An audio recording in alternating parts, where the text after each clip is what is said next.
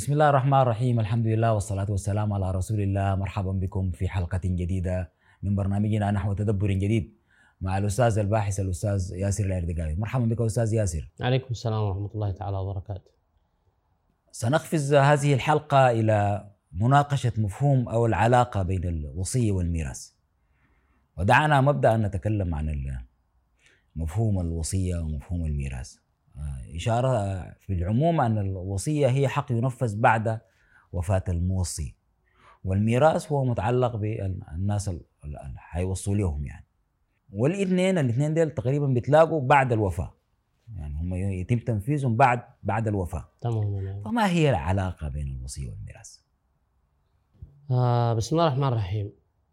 العلاقة بين الوصية والميراث من القضايا اللي فيها مشاكل الآن. لأنها متعلقة بقوانين الأحوال الشخصية. ويكاد يكون فيها إجماع على معظم قوانين الأحوال الشخصية في الوطن العربي لا سيما عندنا في السودان. وهي منع الوصية للوارث استنادا على مبدأ أن السنة تنسخ القرآن الكريم وهذه طامة من الطوام. سوف أفصل في هذه القضية. ولكن إذا نظرنا إلى القرآن الكريم نجد أن عملية انتقال أموال الميت إلى من بعده تتم على طريقين. إما عن طريق أنصبة الميراث الإلهية التقسيم الإلهي وإما عن طريق الوصية. ما في احتمال ثاني. طيب هو معلش هو اللي بيجي في الأول الوصية ولا الميراث؟ دي القضية أن إحنا دايرين نقف عليها نستنطق آيات القرآن الكريم. بالمناسبة جميع آيات الميراث اللي بيتحدد الأنصبة نجدها تأتي بعد قوله تعالى من بعد وصية يوصى بها أو دين يعني الميراث ده أنصبة وقانون إلهي لانتقال التركة أو الميراث من الميت إلى من بعده ولكن يجب أن يكون هذا التقسيم بعد إنفاذ الوصية وبعد الدين. يعني الوصية في الأول؟ تماما الوصية الوصية مقدمة على الميراث هي الأصل. الكلام ده معكوس الآن نحن عندنا. الأصل في انتقال الأموال من الميت إلى الوراث الأصل هو الوصية والميراث هو الفرع. ودي حتحل لنا من قضية من إشكالات معقدة ما تتخيلها وهي نعتبرها من مداخل الملحدين ومن مداخل كثير من الجمعيات النسوية. الفيمينست. القرآن ذكوري والذكر والذكر. الأصوات اللي بدأت ترتفع دي. وليه للذكر مثل حظ الأنثيين؟ للأسف اضطرت بعض الدول أنها تلغي القانون الموضوع في في الميراث ده للذكر حظ مثل حظ الأنثيين. قال الموضوع ده ذكوري وفيه ظلم للمرأة. لكن ما فاهمين على أنه هي الفرع. أنت ما بتقدر تغيرها عشان ربنا عارف على أنه الزمان والمكان بيتغير. وضع المرأة ذاته بيختلف. المرأة الآن مديرة المرأة الآن أي. ما, ما بنفس وضع المرأة اللي كانت في الزمن السابق على أنها جزء من متاع الرجل وهي لزاما يعني تقعد في البيت ليست المرأة عاملة ولا مشاركة عشان ربنا على يعلم بعلمه المطلق أن هذا الأمر سيختلف جعل قوانين الميراث هي الفرع والوصية هي الأصل. فكما للدين أن يستنفذ جميع أموال الميت يمكن الوصية أن تستنفذ جميع أموال الميت. وبالتالي تبطل الدعوة بأن الوصية مقيدة بالثلث. يا سيدي ما في ثلث ولا ربع ولا عشر. ربنا قال من بعد وصية يوصى بها أو دين. أو دين. العطف بأو هنا يفيد الاشتراك في الحكم. أنا بسأل سؤال. يا فقهاؤنا هل للدين أن يستنفذ جميع أموال الميت؟ يعني أنت إذا مت وعندك دين الدين ده قدر ما أنت خلفته. مش ندي أصحاب الدين كله حتى ولو ما فضل جنيه. فلس واحد صحيح. جنيه للوراث. صحيح. بنفس القدر وصية وصية الميت يمكن أن تستنفذ جميع أمواله. في سؤالين. الوصية تكون لمنه والوصية دي بلاها عندها شرط والله لا؟ وربنا اشترط على أنها تكون بالمعروف. يعني لا تكون قائمة على الهوى لا تكون قائمة على المزاج لا تكون قائمة على اعتبارات ما منطقية.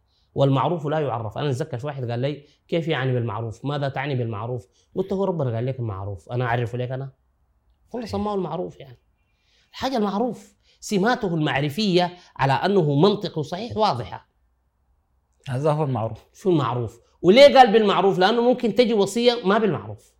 يعني أنا أديك مثال. يعني أنت عندنا خاصة إحنا عندنا في مجتمعنا هناك في السودان لو الرجل عنده ولدين دار يتزوجوا في واحد فيهم يتزوج بالتعمد اللي هو بنت اخوه أبوه ده. بنت اخوه اللبو هاي أيوه. طبعا اللبو دايرك تتزوج بالتعمد. أول هي حتكون زي بنتك. ودخول عليك في البيت ويعني بتتعامل معاها بأريحية. لكن في ولدك الثاني سوداني قال ماشي يتزوج مصرية أو ماشي يتزوج إثيوبية. هو حقه ولا لا؟ حقه. هل الوالد دخل في أنه نعم. ابنه ده يختار؟ لا. إذا جات بموافقة آه، يعني شروط الزوجة الصالحة هل أنت بتجبره تقول له لا إلا تتزوج بنت أو بمفهوم نغطي قدحك يعني؟ نعم. طيب. في قوم الولد هنا يرفع استحقاقه ينتزع حقه. أنا والله داير اتزوج أنا أنا عايز اتزوج عاوز اتزوج أثيوبية عاوز اتزوج من مصر عاوز اتزوج من موريتانيا. ده ده ده اختياري أنا. فالوالد ما بيقدر يمنعه الابو لكن بعدين لما نجي عند الوصية دي- هاي يعني بيكون عنده موقف. بيكون عنده موقف. صحيح. يمكن خلاص يقوم ينحاز للولد العرس بنت بنت اخوه اخوه ده وبنت عمه كده وده يقوم يقرصه. اذا هنا ليست بالمعروف. ليه؟ لأنه مقاييس التميز عندك أيها الأب قائم على شنو؟ على حاجة ذاتية ما منطقية. لذلك ربنا قال كتب عليكم إذا حضر أحدكم الموت إن ترك خيرا الوصية للوالدين والأقربين بالمعروف حقا على المتقين. الإشكالية جاءت في مفهوم الأقربين. مفهوم الأقربين هم ساحة الميراث المذكورة في النص حصرا. جبناها من وين؟ للرجال نصيب مما ترك الوالدان والأقربون. صح وللنساء نصيب مما ترك الوالدان والأقربون. هم ساحة الميراث. طيب الأبعد من ساحة الميراث القرآن سماهم شنو؟ نجي لمسألة التطابق ثاني سماهم أولي القربى. ما الاغرب لا. أولي القربى. لا هذا التطابق. أي. وإذا حضر القسمة أولي القربى والمساكين فارزقوهم منه العم والخال الما مذكورين في ساحة الميراث. إذا حضروا تقسيم الميراث يدوهم شنو؟ ششنا يدوهم حاجة. بدون حاجة. لتطيب خاطرهم لكن ما عندهم أي حق. لا عندهم حق في الميراث ولا عندهم حق وين؟ ولا في الوصية. ولا حتى يوصوا اليوم. نهائي الوصية للأقربين. الآية قالت يا الوالدين يا الأقربين. وبعدين ليه قال الوالدين وما قال الأبوين؟ امم نجي برضه لمفهوم الوالد والأب. الوالد والأب. صحيح. الوصية قال للأقربين لساحة الميراث. طيب أنا عندي رواية في سنن الترمذي ومعمول بها في المحاكم الشرعية. بتقول لا وصية لوارث. ومن ساعتها انقلب المفهوم رأسا على عقب الآن أنت لو توصي لابنك الدولة ما بتنفذ لك الكلام ده القانون ما بينفذك. حتى على مستوى القانون لا ينفذ. طبعا هي مؤطرة في في في في المنظومة القانونية اللي عندنا الآن يعني. في معظم الدول في السودان أنا متأكد منها. أنت وارث من الوراث ما بوص... وصيتك لا تنفذ إلا توصل لحد غريب. في هنا قالت حصرت الارث في الاقربين اذا هذه الرواية لا وصية لوارث أنا أراها معكوسة. وص عشان تكون صحيحة المفترض تكون شنو؟ لا وصية الا إلا إلا لوارث. إلا دي سقطت من واحد من سلسلة الرواة. المشكلة شنو يعني؟ نساها. ما في حل. كده ما بتركب معك مع الآية. عشان لق... عشان عندما وجدوا أن هنالك تضاد وتناقض بين الآية 180 من سورة البقرة ومفهوم الوصية هي للأقربين ما كان عندهم حل إلا يعمدوا إلى سيف التطابق النسخ. النسخ أيوة. دي قالوا دي نسخ. نسخت دي. قالوا المشكلة الآية نسخت بالرواية. وهذا هو الشرك بعينه. الكلام ده ما أنا ما جبته. أنا والله استمعت للشيخ محمد حسان. بأذني قال حزاق الأئمة مجمعون على أن القرآن ينسخ بالسنة. الشيخ محمد حسان. أنا يعني دي رسالة للشيخ الفاضل محمد حسان.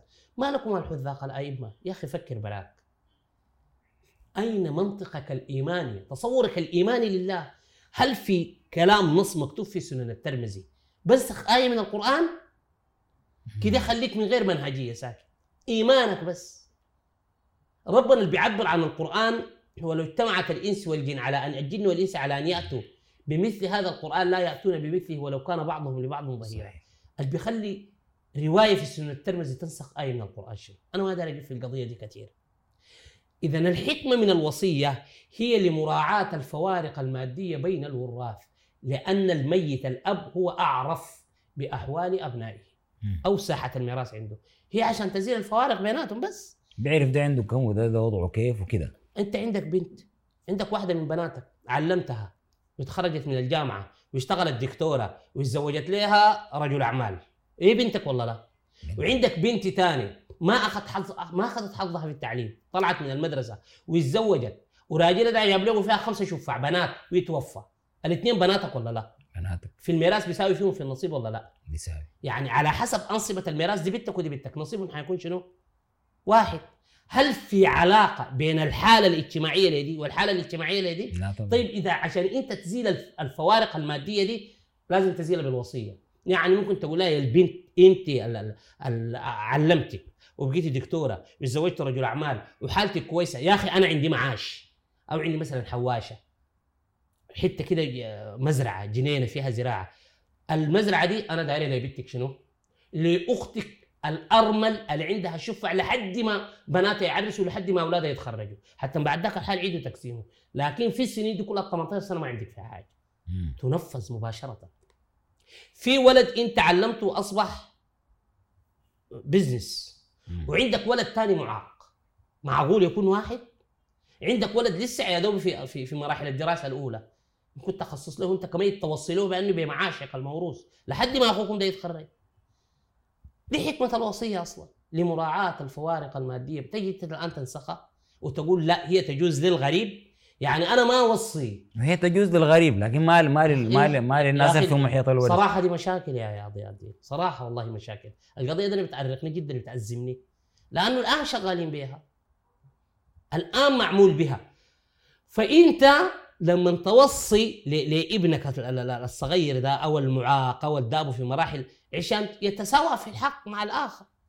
ذاك الذي تخرج من الجامعة وعمل ويعمل في في في في في مكان كويس. فما ممكن يكونوا هم واحد. وتقول لي انه وتأتي وتقول أن الوصية تجوز للغريب. نهاية زول ما عندك مع علاقة صديقك. ينفذوا له الوصية وما ينفذوها لابنك المعاق أو لابنك ال- ال- ال- اللي لسه ما قدر ما, ما اشتغل أو ما عنده عمل أو ما قدر يكمل دراسته. الكلام ده غير منطقي خالص. الحل شنو يا أستاذ ياسر؟ لازم يكون في حل لأنه صراحة بيتكلم عن الحل- ضاربة في المجتمع. نحن نقرأ القرآن ونعاير معه الرواية ونقول نصلح. ونحن بنعمل في شنو أصلا الهدف من سلسلة هذه الحلقات؟ يعني نحن زي ما يقولوا بنكورك وبنعيط ليه يعني؟ لأنه يا جماعة في قضايا نسلط الضوء عليها. نسلط الضوء عليها. وكما ذكرت لك أنا دائما بتناول القضايا الداخلة في عصب المجتمع. المجتمع. صحيح. وكما ذكرت لك قبل قليل أنه دي من مداخل الملحدين. ومن جمعيات ال feminist مم. النسوية. للذكر مثل حظ الانثيين ده عامله لهم مشكلة. لكن لما تجيه براحة يتفاجئ. أنا والله لما يجيك واحد يقول لك للذكر مثل حظ الانثيين أنتوا قايلين المرأة زي زمان؟ أو تجيك واحدة من النسويات ديل. مم. فايره والذكوري وما ذكوري. بس مسكت مصطلح ذكوري ده وما عارف الحاصل شنو. القرآن ذكوري. رب واحد يقول لك ربنا ذكوري ذات. يا ست الناس. لحظة. في شنو مالك؟